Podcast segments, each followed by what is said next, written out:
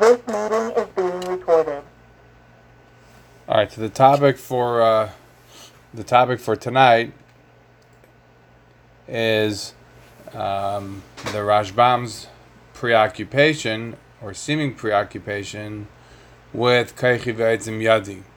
Now, the reason for the topic of Kaichiv Yadi is, of course, that we see that in in the parsha of the week in Parsha Ekev, we talk about the fear, as it were, that the Jewish people are going to say when they have success, Ram Levavecha, they're going to be all proud, and they're going to end up saying, They're going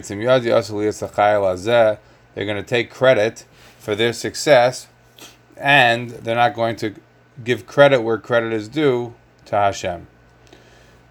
So, my argument tonight is going to be the following. The Rashbam, as we know, as we've seen already now throughout the first four books, is relatively laconic. Right, of all the mafarshim on the page, he writes the least.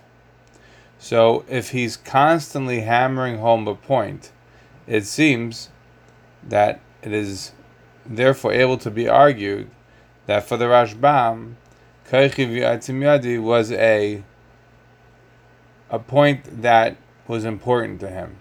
And I think I'll be able to show how he is repeatedly reiterating the point. It's not to say that he's sometimes going off the pshat of the psukim. Sometimes that seems to be well, clearly what the psukim say. But the fact that he decides to comment on it and call it out, it seems that he has a preoccupation with the point. So let's let's begin. So again, I'd like to start out with last week's parsha. At the end of last week's parsha, the pasuk tells us, "Loy It's not because the Jewish people are so many that Hashem has chosen you, right? By Yivchar Bachem, that He's chosen you to, to be His Am Segula, to be His treasure nation. Why? Ki atem hama'at mikol amim because you are the smallest of all the nations. So why then did Hashem choose you? The pasuk continues, Ki me'avas Hashem eschem, because Hashem loves you, and because of the fact that he is adhering to the shvuah that he promised to your forefathers. So there's there's a, a two pronged reason that Hashem has chosen you to be the Am Segula. One is because of the fact that he loves you, and the second to adhere to the Shvuah, the promise that he made to Avram, Yitzchak, and Yaakov. But going back to the pasuk of Lemirubchem, you're not a lot of you're not a, a, a, large nation. Says the Rashbam the following question. He says, Anshe levav yavinu v'yismo. He says, you know, wise people, discerning people, are going to be very bothered by this pasuk. Why is it very bothered by this pasuk? V'chi Moshe Rabbeinu hayasavar sheYisrael hayutayim davar. Did Moshe Rabbeinu in his farewell address think that the Jewish people were mistaken in this matter?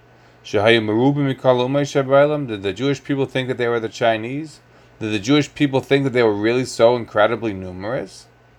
They had to be told, by the way, you're not so numerous. Jewish people are very small. Did the Jewish people not know that they're a small nation? The Jews have been a small nation for the entire history. We are acutely aware of the fact that we are such a small nation. Do we need Moshe Rabbeinu to tell us that?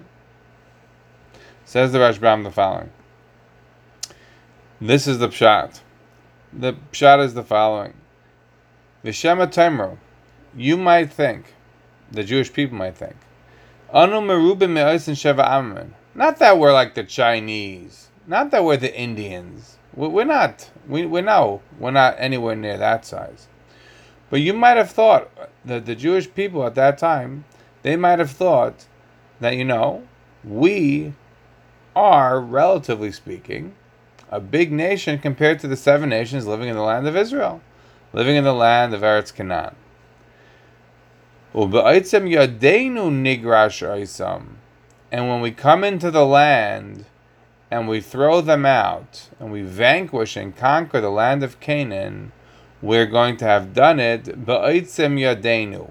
We're going to have done it with the strength of our army and the might of our air force, or whatever the equivalent was in those days.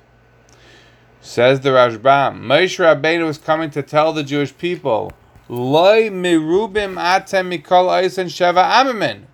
You're not even anywhere near as big as the seven nations in the land of Canaan. So, in other words, the whole reason for this pasuk of Loi mirubim mikol am is to ensure that the Jewish people won't make a mistake and think that they are actually potentially responsible for their victory. Because they might have thought that after all. The Pasuk told us they were paru vayishutzu vayirbu vayatzmim va'in ma'id and they became very numerous in Egypt. And even though many people died during the times in the desert, there were still many Jews left over. In, in all the countings, there were many able-bodied Jews between the ages, you know, over 20 to 60 who could fight. You might think that they would therefore feel that victory was due to their prowess, their martial prowess, their ability to wage war in a in a smart way. Says Rashbam, that's what Moshe Rabbeinu is coming to tell them. Mikolam, you're the smallest of all nations. You are smaller, atem ha'ma'at mikol oisam amamim, even smaller than any of the seven nations in the land of Canaan. And therefore, the reason that Hashem is letting you win is not big. The reason that you're winning is not because you're so powerful. It's because Hashem is letting you win. Hashem wants you to win. Hashem is willing you to win. So don't think of this as rather it's Hashem. Don't think it's because of your numerosity that you're getting the victory, because of the fact that you are more numerous than the nations in the land of Canaan, which are relatively small, you would think. After all, Eretz Canaan is a relatively small land. It's divided up among seven different nations. Maybe you would think you're bigger than them. No. You're not bigger than them. The reason that you're winning is only because Hashem wants you to win. Now, from its face, this pasuk has nothing to do with Kaichi V'etzim Yadi. The, the Moshe just told the Jewish people that, that you're Am Segula. Hashem has chosen you as his treasured nation. And the reason is not because you're so numerous, because you're really small. The reason he chose you because he loves you. The reason he chose you because he is adhering to the shvuah to the to the Zaydas, to the Elta Zaydas. It has nothing to do with fighting in the land of Israel. It has nothing to do with fighting the seven nations. It has nothing to do with Kaichi Yadi.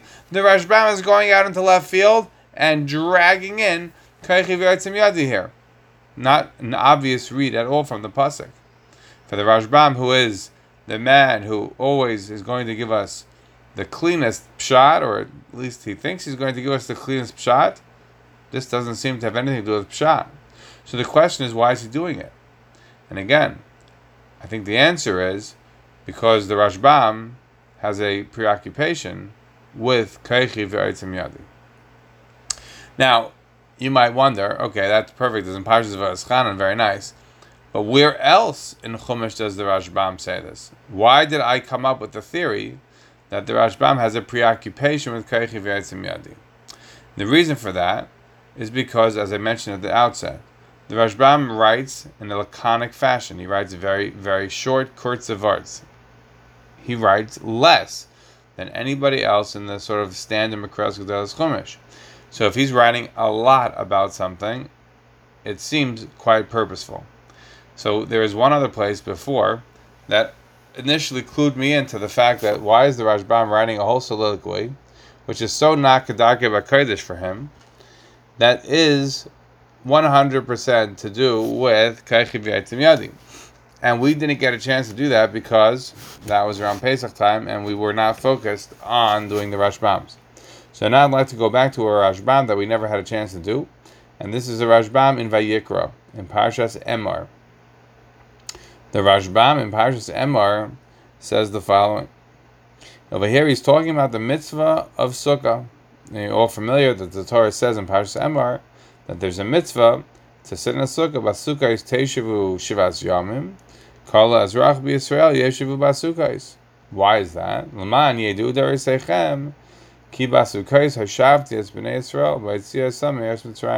to sit in a sukkah because when I took you out of Egypt, you sat in booths, you sat in sukkahs.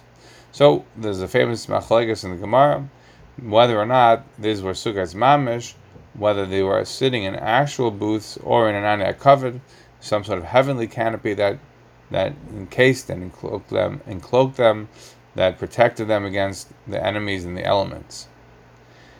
The Rashbam says the following over here. The Rashbam says, "Pshutai kedivrei ha'emim b'sachas sukkah sukkah mamish." Clearly, what we're talking about is a matter of pshat has to be that they were sitting in booths, not in tents, not in, not in, uh, not in a cover. That's a simple reading, he says. So, why? What's the point? Why do we have to commemorate this? Why are we making a sukkah? Why are we making booths?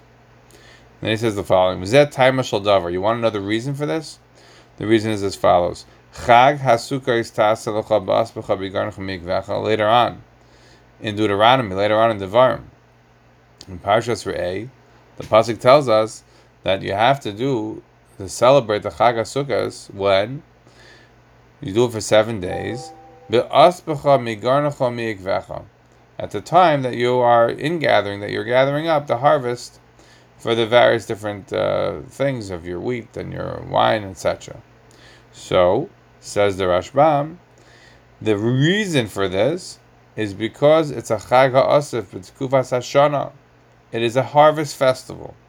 What's the thing with a harvest festival? The issue is the following. The Asbachas Tevlas Haaretz, when you are harvesting your successful season, when you're bringing it all into the barn, then your, your houses are full of all the good stuff. So then the Torah says to you, Hashem says, I sat the Jewish people in booths for 40 years in the desert, without there being any sort of town or city or normal, normal or normative place to live.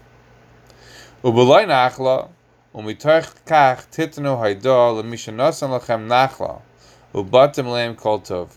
So by you going out into the booth, it reminds you of the fact that Hashem sat you in booths for 40 years when there was no place to other way to no other you know it, it, was no, no yishuv there was no normal way to survive and nevertheless Hashem sat you and had you survive for all those years so now when you inherited the land and now when you have all the good stuff hanging out in your barn that you just harvested now you go out into the booths and therefore we say,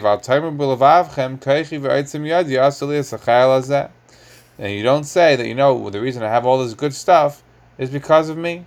The reason I have all this good stuff is first of all because Hashem took care of us, and He got us to this place where we got the land of Israel and inherited the land of Israel. Remember, what we just said before, even the seven nations were bigger than us. So we inherited the, the land of Israel miraculously. So we shouldn't say Kachim Yadi when we inherited the land. And we shouldn't say Kachim Yadi in years to come. After we inherited the land, and we're now harvesting the land, and we're enjoying the land, we shouldn't say Kachim Yadi even on a regular year. We should go outside. We should go out to the to the field, put up a tent, a booth, a sukkah, and we sit in there and we remember that it's not Kaichiv Yatzim Yadi.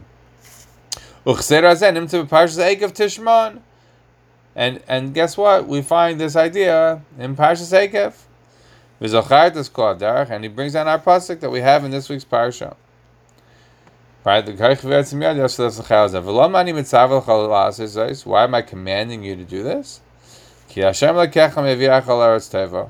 is the one who's bringing you into this land and is giving you all this good and you're going to forget, and you're going to think, you're going to think that it's all because of you. It's Kim Tumir because of all of my ishtadlus. On that, HaKadosh Baruch is saying, no, no, no. You're going to say, you have to remember, Zacharta, Hashem lekecha, ki hu You have to remember HaKadosh Baruch. Because He's the one who's giving you the koyach la'asas chayil. And therefore concludes the Rashbam. Yaitzim mibatim aleim kol tov. We leave our houses that are full of all the good stuff that we just harvested. Bizman asifa at the time of the harvest. The yoshvim besukais, and we sit in sukkais. Lezikarin for remembrance. They didn't have any nachal in the desert. They didn't have any harvest in the desert. They didn't have homes. Um And this is why God installed the commandment to have the holiday of Sukkot, Bisman Asifas at the time specifically of the harvest. So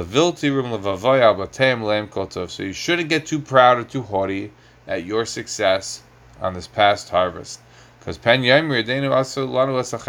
you're going to say that your hands are the ones that effectuated this success. This is a very verbose Rashbam. This is very much not the normal way the Rashbam writes, right? I mean, this is maybe an Abarbanel, uh, uh, Abarbanel light, right? But this is not the way the Rashbam normally writes. This is a very long Rashbam.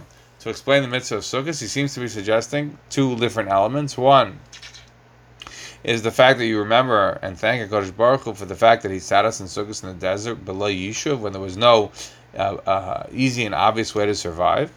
And the second, to ensure that when you're sitting in the sukkah, that you don't ever make a mistake to think that the reason that your house and your barn are full and stuffed to the brim with all the successful harvest that you don't think it was you.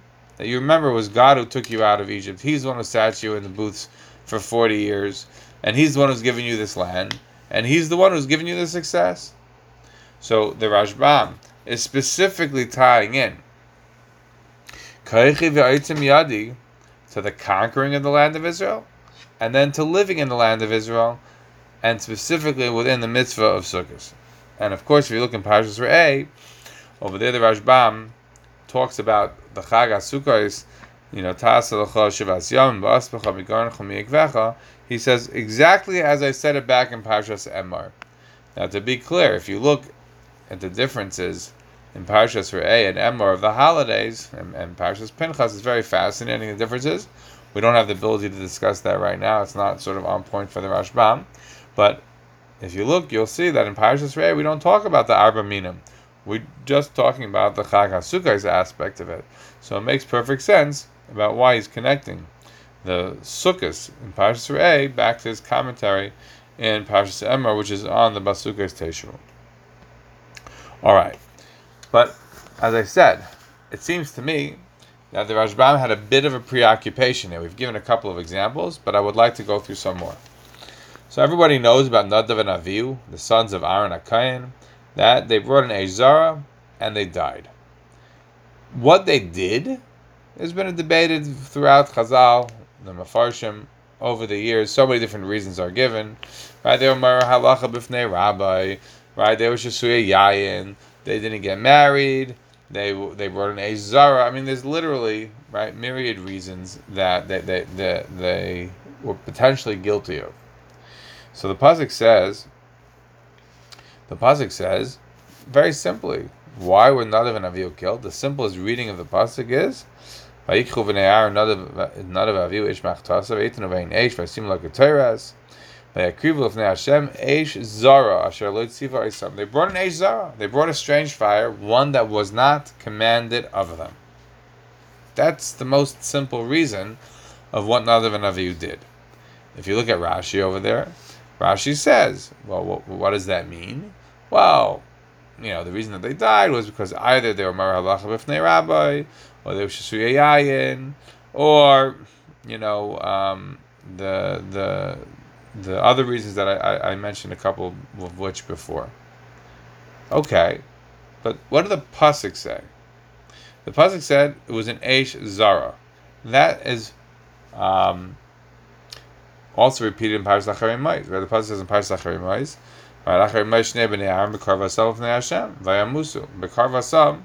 the question on what Bekarvasam means, it doesn't say Ezara, but there are other times in the Torah the Torah does say Ezara. So Bekarvasam could be perhaps something a little bit different, which is what gives Chazal the ability to bring the other pshatim. But every other place mentions of an Aviv dying three times, it's always because of an Eish Zara. All right, so the so here's the Rashbam. The Rashbam says, You want to know why none of you died? The reason that of Avihu died was because they brought in Eish Zara. Even though on the other days of the Miluim, they were supposed to put what a fire on the Mizbeach. Hayom loy tziva. Today, on the last day of the Miluim, they were not meant to put a fire on the Mizbeach. Hayom loy tziva. V'loy rotza Moshe shel. Even though normally say, why does the the Kohanim have to bring a fire? Obviously, Hashem brings the fire. What do I have to have? No, we bring it also, because maybe even from the head yet, it does it, it it's a little bit of a shtadlos, and Hakadosh Baruch Hu fills it up. On this day, says the Rashbam, Moshe did not want there to be an iota, a flicker of a flame, that was brought by a human being. Why? Why not? They were hoping that there would be a heavenly fire. And therefore, on this day, it was not good for them to bring any fire. So that the heavens should be sanctified. That everyone will know. Because this fire came from heaven. If you remember, by our Kaima, when Elio fought with Nevi Abal, before he davened for the fire to come, he first what? He first washed the mizbeach and put so much water on it. He doused the mizbeach with water, so there shouldn't be any shemets of a doubt. There should be 100% conclusive that when I cut it, when the fire comes down, that the fire is coming down from Hashem only. So that's what he says. Moshe Rabbeinu wanted to do here. Moshe Rabbeinu the Mishkan wanted to have a situation like the Jews had by Elio and Har Carmel, when they said Hashem Elohim, they couldn't deny it. It was open and obvious to all that the fire was being yerid from Shemayim. Moshe Rabbeinu was trying to effectuate the similar thing over here by the by the Miluim. And therefore, no one should bring any fire, and the fire, when it comes down, will be obvious to all that it came from Hashem. But Nadav and Avihu doing that by Nadav and Avihu doing that, um, that what what they did was they stopped that ability by bringing that Eish Zara, that strange fire, that it was no longer hundred percent sure that it was from Hashem. It could be it was just a fire that humans started that got bigger. It was no longer open and obvious that this was a nace. It was a miracle and was attributable to God. What I'm gleaning from this Rashbam is he's taking the Azar, of course, literally. But what's the problem with the Azar? Asher Isam. It wasn't the fact, the, the simple reading of the pasuk, which is they weren't commanded to bring a fire, and they did. That's why it was strange. No, it's not Keteris that he's talking about. It's not any of the other reasons that he's mentioned about Chazal, about Meir Halacha or Shiyadul. No, no. He's taking it literally. Azar, it's a strange fire. So what's the problem? The Torah says, It was strange because it wasn't commanded. No, says the I'll give you a reason. There's a reason why this strange fire that wasn't commanded is a problem. You would have thought that maybe just bringing the fire without being commanded, that's enough of a problem. No. The problem is that by bringing this fire that wasn't commanded, it, it as it were, lessened or challenged the ability for Moshe Rabbeinu to tell the Jewish people, you see, this fire came down from heaven, absolutely, and it was all from Hakadosh Baruch Hu, and there's no possible permutation where you could blame any of this on a human being. But because Nadav and Avihu were smarter, they were Ibra they brought, they started the fire. So when the fire came down from heaven, it was there was plausible deniability the Jewish people could say it wasn't Hakadosh Baruch Hu, it was not a view, and somehow the fire got bigger, lasted longer, whatever. So what what do I see here? I see here the fact that what is the issue in the community that we talk about? The issue is that do you attribute the success, credit to Baruch Hu, or do you take it all for yourself? And the Rashbam's concern that we've seen already a few times is that God will not get the requisite credit. That the human beings are going to take the credit. So in this example, it's not that none of you are taking the credit. They're not taking any credit. It's the Jewish people are not going to give credit where credit is due. They're not going to realize that this fire was from HaKadosh Baruch Hu. They're going to potentially attribute some of it to Dandav and and that's a problem. So it's not Kaichi V'Yaitim Yadi in this case of Dandav and Avihu. It's Kaichi V'Yaitim Yadi in the sense that the Jewish people are going to see the fire as being human construct. And that's an issue. And by the way, the Rashbam says something very similar, albeit with a nuance difference, when it comes to hitting the rock. Right, we all know, we did it, you know, in Parshas um, Chukas. We're not going to get, you know, get back into it now. But we did many weeks ago, when we discussed that, we discussed Moshe Rabbeinu hitting the rock. What was the problem with Moshe Rabbeinu hitting the rock? We mentioned numerous different opinions. Right, there are some that said that the problem was that he got angry. Some that said the problem was that that he hit the rock. Some people said that no, he was supposed to hit the rock. Some people said that he gave bad musr, that he got he lost his temper the way he spoke. Everybody's got their reason as to what the issue was. But again, read the psukim carefully. The pasuk says, "Yan lo Israel." You didn't sanctify me in the eyes of the Jewish people. Therefore, you're not going to bring them in. And then the pasuk continues. And the pasuk says, "Lachain, you're not going to bring them into the land of Israel." This is Mei Meriva, the Jewish people for God. And he was sanctified there. How was he sanctified there? You just said he wasn't sanctified. You didn't believe in me. You weren't faithful enough to me to sanctify me. But yet, was he sanctified or wasn't he sanctified? He became sanctified. How, how was where was the sanctification? In what way was the sanctification of Meriba? The Rashbam is again a very subtle reader of the text, and I think he's exactly on this point. And he says the following. He says Moshe Rabbeinu was not wrong for hitting the rock. Why? Because he hit the rock already before, many years before, in the beginning of the 40 years. There was another place where Jews didn't have water, right back in Parshas B'Shalach. And Hashem said, take the, the stick and hit the rock. Here Hashem said, take the stick. He didn't say, he said, V'dibarta melasela.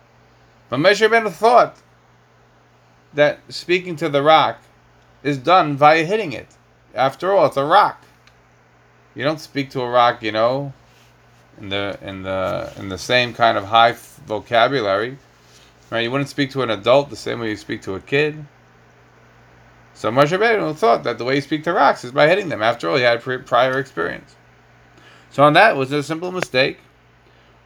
So the puzzle, uh, so the Rashbam says, "Hayasava shazu he dibra This is how you speak to rocks. That's why he hit the rock twice. So what's the problem? The problem is Hashem was okay to take out water because of the hitting of the rock. But he still gets punished. Why? Hashem is very medakdek even a little mistake. In this case, he misunderstood Hashem's intention. He thought Hashem said, speak to the rock, the way you speak to rocks is by hitting them. It was an honest mistake. But even an honest mistake is enough not to go into the land of Israel. So what do I mean when I say the Rashbam is very nuanced? So you see, he's not attributing any major sin to Moshe Rabbeinu. Many of the other commentators attribute a big sin at Moshe Rabbeinu's level, right? That he got too angry.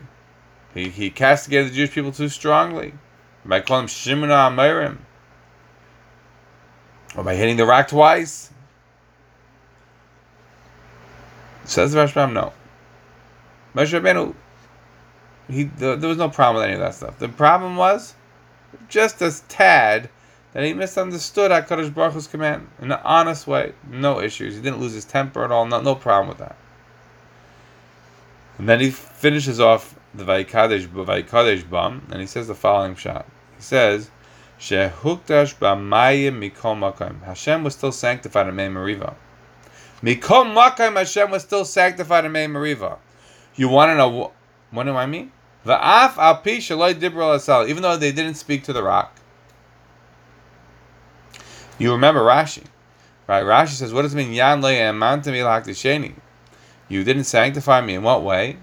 Because if you had spoken to the rock, the Jewish people would be able to make a kal vachomer. What's the kal vachomer the Jewish people can make? The Jewish people could say, Umadach, a rock, right? It doesn't have schar or einish, doesn't have, and yet it still listens. So, as kavakama, human beings who do have schar einish, we should for sure, we should listen. Ah, oh, and now you couldn't say the kal vachomer. That was what was lost when the mechanistic manner of hitting the rock instead of speaking to it was was was done. That is Rashi. Says the Rashbam, no. There was no problem with Moshe Rabbeinu hitting the rock.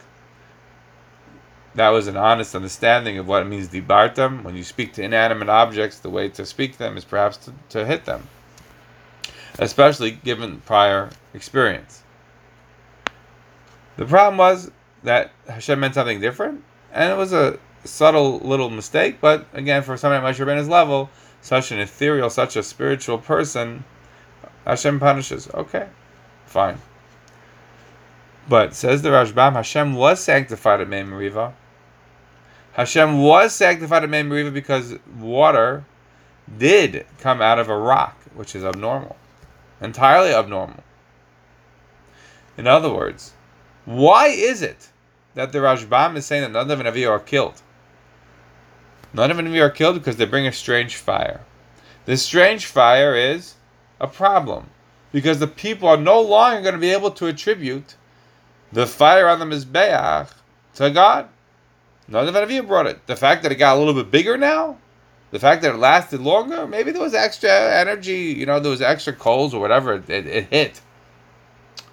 So that's why you could make the mistake of saying that this fire is a fire that's attributable to Nadav and it's attributable to human beings, and not to God. Therefore, Nadav and have to die. By the case of Moshe, the Rashbam is saying no. A water from a rock, you can hit a rock a hundred times. But you hit a rock a thousand times, there's still no water going to be had from the rock. The fact that the rock gave forth water on a hit is by definition a sanctification of God's name. Which I find fascinating. Because since by definition it's miraculous, the hitting of it doesn't change the miraculous aspect of it. The people would still attribute that miracle to God, and therefore there was still Vayikadesh Bam. Moshe Rabbeinu has to be punished because Hashem is medakdek with tzaddik So because he did didn't 100 percent understand Hashem's command, so therefore he doesn't come into the land of Israel. But it was still Hashem's name was sanctified Mei Meriva. Now, I would like to talk about another example. In this example, the Rashbam is a little bit not 100% clear to me. It sounds that um, seems to suggest something in one place and maybe contradicts it somewhere else. So I want to I want to share with you the point and then the contradiction. So the Rashbam in Parsha Shlach, when he's talking about the conquering of the land of Israel, he's very very clear that the Jewish people, when they're going to go conquer the land of Israel, they're going to do it in a non-miraculous manner. He says the following. He says you have to send spies in Mibitchila Eretz Yarim, you have to find out if it's a forested land, chaluka, or it's like very smooth. Eretz Tennis Valecha, if it's a very wet land. In order that the that you are going to be able to win a war, you have to have the you know the tools necessary to win the war, and they have to be responsive to the situations that you're going to find.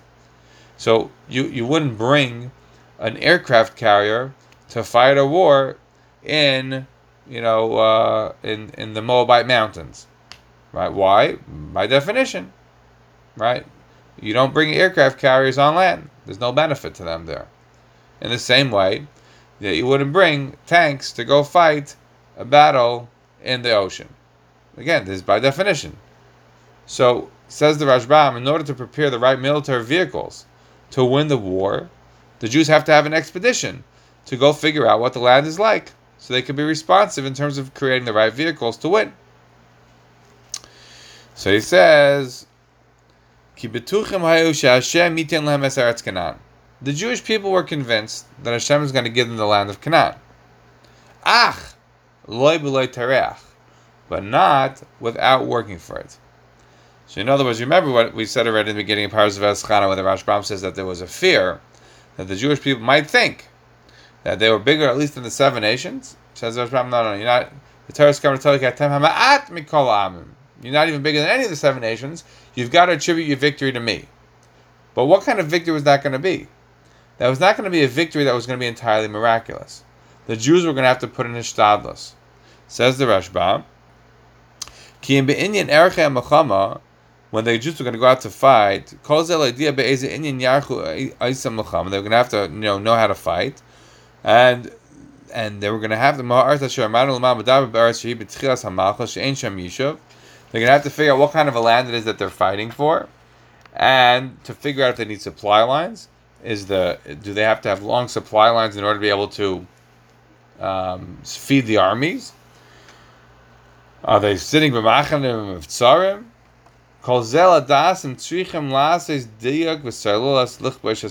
They have to know how they're going to fight. They have to be able to prepare the war, prepare the strategies for the war, prepare the military vehicles for the war. And this is a key line in the Rashbam. They were going to win the war, for sure. HaKadosh Baruch Hu promised in the land of Israel. Ach! Not beloy tereach, not without working. They were going to have to work. This was not a situation of the desert where the Ananiak cover protect the Jewish people. No. This is a situation where the Jews come into the land of Israel. They have to work. They have to put in a shtadlis to win the war. If they don't, they will lose. And we see in the various different attacks the Jewish people had. Sometimes it was very much miraculous intervention, but very often, or, or most often, there was a situation where the Jewish people were fighting, and Hashem is assisting them with the miraculous aspects of it. It's not the thing leading the war. However, in Parshas Ekev, in our Parsha this week, the Rashbam seems to suggest a little bit differently. He says over here that the the pasuk says "Va'avadat maher kasher dibar Hashem lach," that going to get rid of them fast. It says. All the wars that you're going to fight, you're going to win quickly. Without work. But what did he just say? What did he just say in in Parsha Shlach? He said the opposite in Parsha Shlach. He said that when you're going to go fight, um. Ach, loy b'loy tereach. Not without effort. You're going to have to have effort. And here he says. You're going to win quickly, b'loy tereach. Without working too hard. Right? B'loy tereach soil yom rabim. Without having to need um, traps and uh, ambushes and, and, and the like. So I think, I think the key words here to say why it's not a contradiction in the Rashbam is because he says Yomim Rabim, many days. You'll need to do a little bit of it, but not for many days. So in other words, we are we are grading exactly what the level is of Hashem and the Jewish people in the Rashbam's mind. In the Rashbam's mind, the Jews are going to come into the land of Israel. They're going to have to fight. They're going to fight and they're going to do a shtadlis, they're going to spy, they're going to figure it all out in terms of being responsive to what the needs are that they have to do it in a normative way. But don't get confused for a second that this war is being victorious because you're more numerous or because God is, you know, making it super easy. Or because you're or you're making it super easy because of your strength. It's like Baruch Hu is making it super easy. It's like Kadosh Baruch Hu. You're not the biggest. You're winning for miraculous reasons. But you're doing this nice figment of of of, of uh, cloaking things by showing your hishtadlus. You're being Paisach, the Pischei Shal Machar, Baruch is fighting the war. So, that seems to me the right way to read the Rashbam with the Rashbam that we just saw in Parsha Shlach. Now, I would like to do another couple of examples where I know we're getting a little limited on time, but have a few more examples to show, again, this preoccupation of the Rashbam with Koichiv Yatzim Yadi. We mentioned this already before that after the, the fight with Kerach, so Kerach and they're all dead. And they're all dead, but the Jewish people aren't happy. They say to Moshe Rabbeinu, Atem hamitem Hashem. They're not impressed. They, the way many of the Mepharshim understand it is that Moshe Rabbeinu engineered the battle of the Victorious, knowing that they would die. That really, at the end of the day, there was no need for that showdown to happen. And Moshe Rabbeinu ensured that they would be killed by demanding that showdown. The response after that is that HaKadosh Baruch Hu starts making a Magefa and the Jewish people start dying. And Moshe tells Aaron to take Keteres and to run and and um, you know wave the Keteres pan by the by the Magefa to thereby stop the Magefa. So the Keteres, as it were, is what is enabling the Magefa to stop. So Rashbam points out very beautifully that Lahidia Shak Teres Hamamisa Kishanim Kanim, he had a senes Chaim Yad Kainim. When the Teres was done in the hands of a Levite, in the hands of Karach Va'adasai, so then it kills. It doesn't help at all. But when the Teres, when the fire pan is in the hands of a Kayan, in the hands of Aaron Kayan, then it brings then it brings life. Then it brings saving. So that's a fundamental difference between Aaron between the Kayanim and the Levium.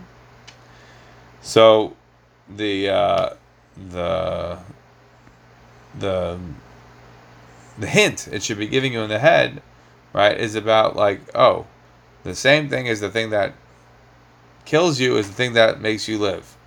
Right, we have other examples of that, right? You remember then Parsha afterwards with the snake. The Jewish people complaining again. Right? So Hashem sends out the Nechashim Asrafim Vaynashcha Sa'am Vayamasam Rav.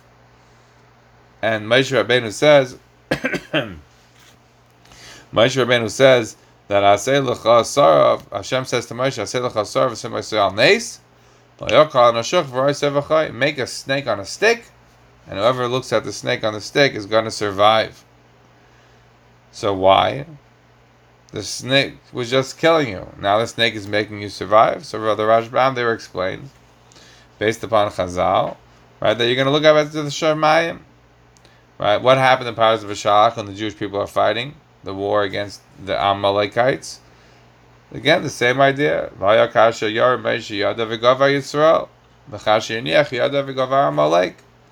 So the Mishnah Rosh Hashanah tells us that it's not it's not, of course, the the hands of Moshe that win wars. It's the Jewish people looking up to heaven.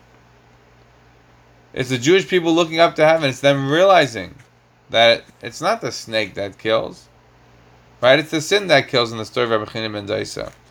Right? Rabbi Chanina ben Dosa, the famous story, the Gemara says in Brachas, that there was a, a scorpion, a snake, whatever, that was giving them a lot of problems. And he went to the the, the ditch or whatever where it lived and put his feet over it. And the, the, the snake had bit him, and the snake died. Him and was fine. Why? Because he said that it's not the snake that kills, it's the sin that kills. In other words, it's all Kaddish Baruch Hu. It's all Kaddish Baruch Hu that's doing it. And the Rashbam is commenting in each place, with his, in this case, one-liners, to make the idea clear that the reason that Moshe Rabbeinu's hands or the or the or the the Keteres or the snake, the reason for all of that is in order to make you remember that it's Hashem the one who's doing eye for all of this. It's Hashem the one who's doing it all. It's not natural in any way. And therefore, in that sense, it seems that again, the Rashbam is reiterating the idea that we cannot attribute anything for real unless it's being attributed, unless we're giving the attribution to HaKadosh Baruch Hu. So here it comes out in a very interesting Rashbam And this is the Rashbam by the Mun. You all know in Parsh B'Shalach we first introduced to the Mun, but we also have it here in Parshas Ekev. In Parshas Ekev we talk about the man again. And what do we have in Parshas Ekev about the man?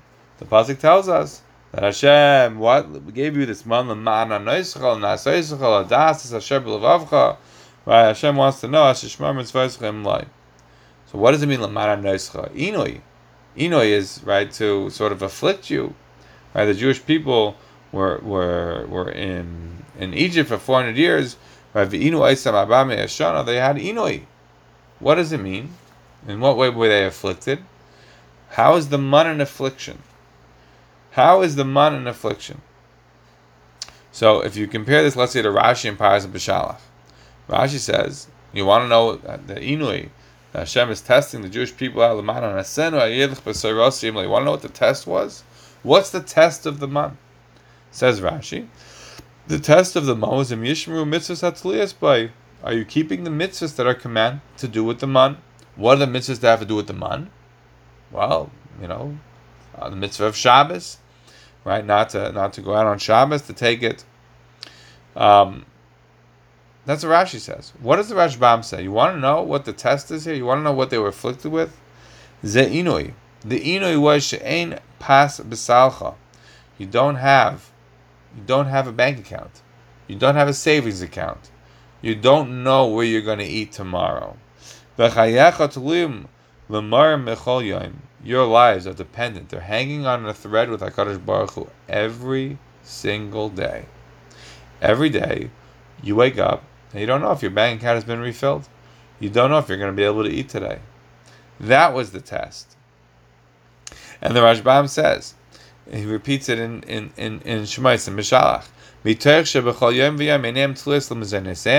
Because every single day they had to worry about their bread every single day. Therefore, they're going to believe that it's all from Hashem because they see it every single day. Where's the bread coming from? Not from their work, not from their toil. They didn't have any farms. They weren't doing anything. Where's the food coming from? Solely from Hashem.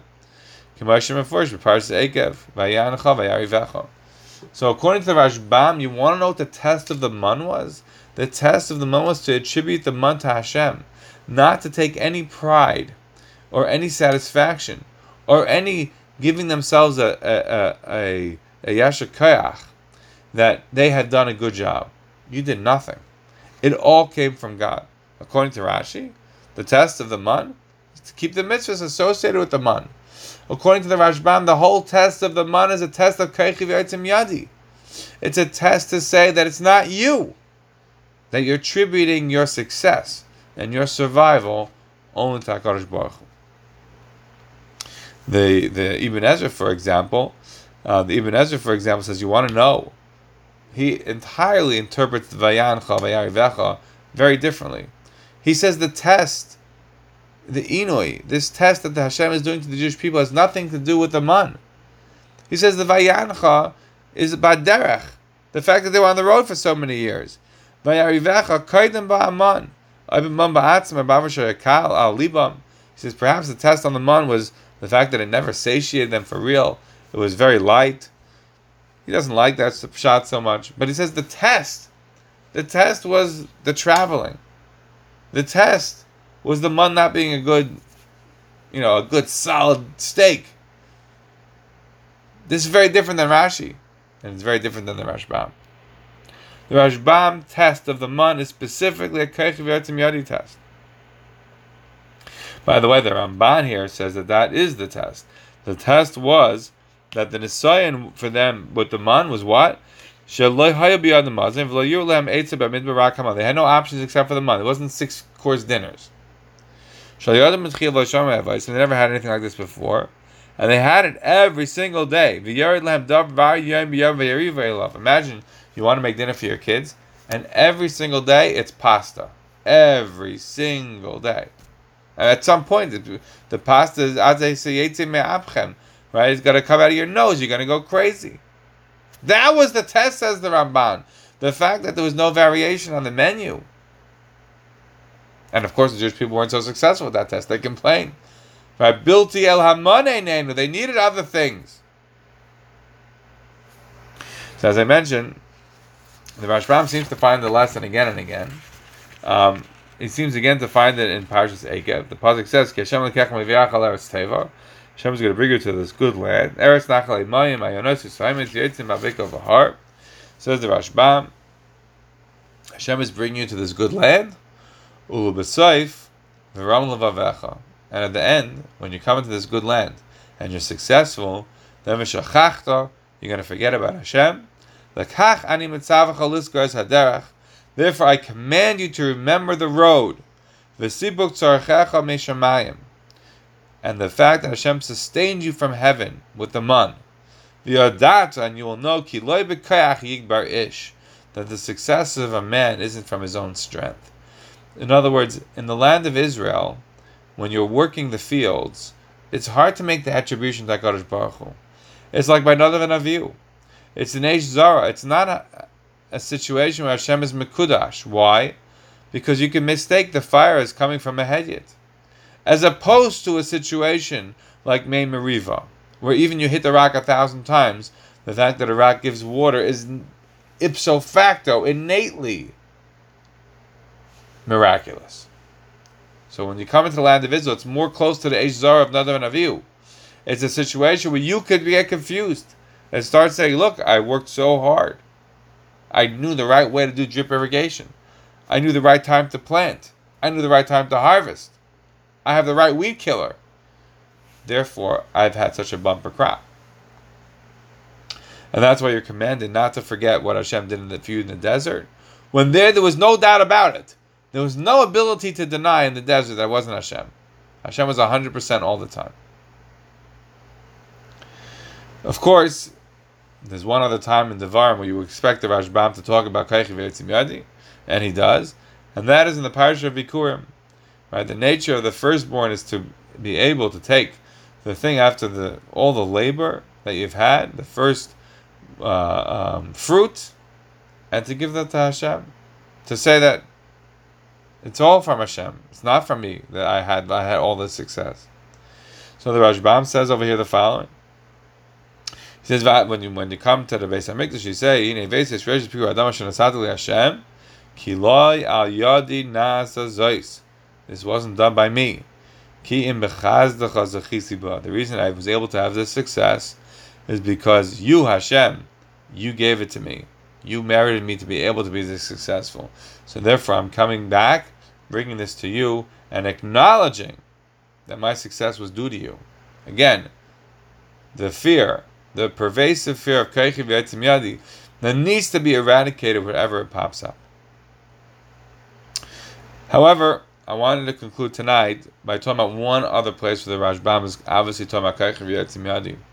But it's not a Keichi Yadi of the Jewish people. It's a Keichi Yadi of the non-Jewish people. And this is a very, very unbelievable and perhaps scary part of the Devarim, all the way at the end. At the end, the Torah tells us, in Parshas Azinu, Amarti Afeim, Hashem says we're going to destroy the Jewish people. Ashbisa me enosh zichram, I'm going to get rid of any remembrance of them. But I'm not. In the end, I'm not going to do it. Why not? Lule kas oyev ogor penyanaku tsaremai. I'm not going to do it because of the fact that the non-Jews are going to poke fun. What are they going to say? Pen rama Hashem The non-Jews are going to say that you want to know why the Jewish people were, were destroyed. It's not because of Hashem destroying the Jewish people. It's because of us. We were successful. We. It's like imagine Hitler saying look what I did with my final solution, and not giving the credit to Hakadosh Baruch Hu. That Hashem wanted there to be that. Says the Rashbam, Amarti Afeim, I said I'm going to destroy them. V'asalke min ha'olam, I'm going to get rid of the Jewish people. Chas v'shalom. Im loishe kas oyivim ogo v'yaresi pen yom. If not for the fact that I'm afraid that they're going to take credit for themselves. In other words, our saving grace, that HaKadosh Baruch Hu doesn't destroy the Jewish people despite our deserving of it, is because the non-Jews are going to say Yadi. the non-Jews are going to take credit for themselves having the success at eradicating or harming the genocides, the inquisitions, the pogroms against the Jewish people. Hashem doesn't want that to happen. So therefore he can't destroy us. He can't let us be destroyed. If you look at Rashi over there, Rashi says something similar, but not exactly. Rashi says, the, what's the fear of Hashem? Yit lehagadula boy uveilehav. Veloyis lehagadula bi. They're going to take the credit for themselves and their gods and not give me the credit. The Rashbam's not worried about their gods. The Rashbam says they're going to take the credit. Their credit alone is enough. He doesn't need to blame their success on their gods, because that, like I said, for the Rashbam, just Kaich V'etzim alone is enough. And again, the the pasuk continues, Chamas Taninim Yenam, right? They're they're uh, it's like a snake. Their wine. Rosh Pesonim Achzar says the Rashbam. The same idea. They should have been drinking this poison, this venom. If not for the Chil Hashem, Rama, because they're going to say that our hands did this success. Again, the idea being that no kaichiv yadi. Where again, the non-Jews are going to say, "Where is their God?" right? Where is their rock? So says the Rashbam, "V'gama umais yomru." The nations are going to say, "Ayei no Eloheihem shal Yisrael." Where's the God of the Jews? And because of the honor of my name, I'm going to rescue them from their enemies. I'm going to take revenge on their enemies. Even though normally I would have wanted to destroy the Jewish people. Why? Because they deserve it. And get rid of their remembrance under the earth. If not for the fact that the non-Jews are going to take such a thrill that they're going to take credit for the destruction of the Jewish people. But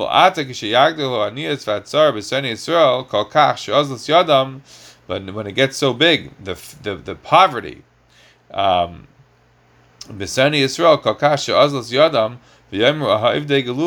right, by the Jewish people over here is referred to as the Sani Yisrael, and the, the non-Jews are going to say, Yodenu Rama, that it's because of us, of this success. They're going to say, Elahema, where's their God? We're the ones who who uh, who enabled this victory. Therefore, I am going to make sure the Jews come out and survive and have success in order to ensure that the Gaim don't say Yadi. The last thing for tonight is one more Rashbam. And this Rashbam is guess where? Parshas Ekev. And in this week's Parsha, the Rashbam says something that, as I say, is very scary. Here the Rashbam says, and again, I'm not so sure that it's clear in the Psukim, but it's a very long Rashbam. So when you have a very long Rashbam, it's clearly he's trying to say something that's that's preoccupying him, as it were. And over here he's on the pasuk of Es Napalif Hashem Sabar Miyam Sabar Malayla. He says, why does he have to say all this time about a Moshe Rabbeinu falling on his face to daven for Hashem? That's not Palif Hashem Sabar Miyam Sabar Malayla. Hashem is not Polti. Why do I have to tell you all this? It's not Polti. It's not Polti. Why is it so important that I'm telling you all these points? Says the Rashbam, the point is the following. He says, Chachma Gedayla Yeshkan. There's some very supernal wisdom here. Kashema Taimru. You might say,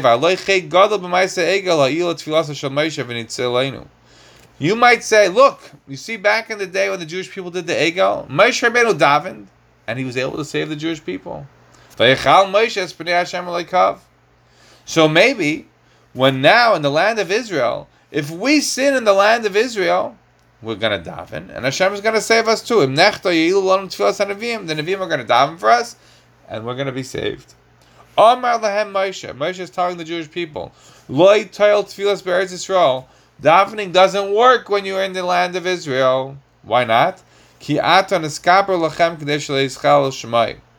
Because the whole reason that the Jewish people got kapar in the desert, despite the Eser Pa'amim, that were they were they were Manasseh Hashem. The fact that they tested Hashem all these many times in the desert, The reason that they nevertheless survived was because of a very simple fact that Hashem didn't want there to be a chil Hashem of His name, and that's what Moshe Rabbeinu says. That's what I daven for.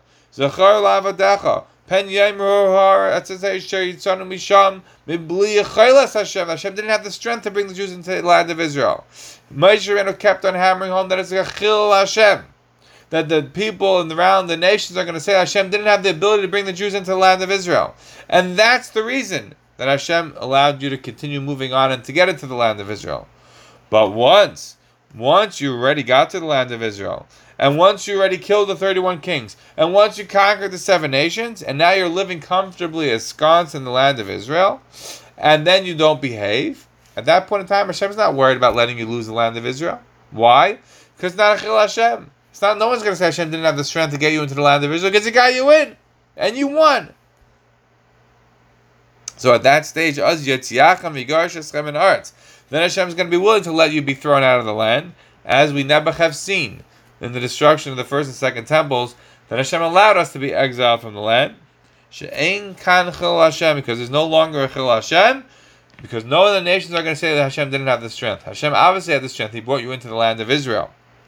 Whether instead the nations are going to say Yisrael chatu, the Jewish people sinned, as we see later on in Parashat Nitzavim, Vamru Kal the nations are going to say Al Asa Hashem.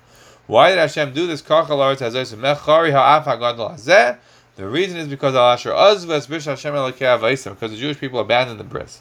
So in other words, so, the, so to conclude this is that the Rashbam is worried about the what the kaichi idea of the nations that they should get, they take too much credit and they're not going to think about Hashem being the one who wants this to happen. But when it comes to the land of Israel specifically, in terms of Hashem protecting the Jewish people and not allowing them to be thrown out of the land because of Chil Hashem, that's no longer. That's no longer. Hashem is not going to be worried about Chil Hashem anymore because He already brought the Jews into the land. But to let us be totally destroyed, that He won't let either.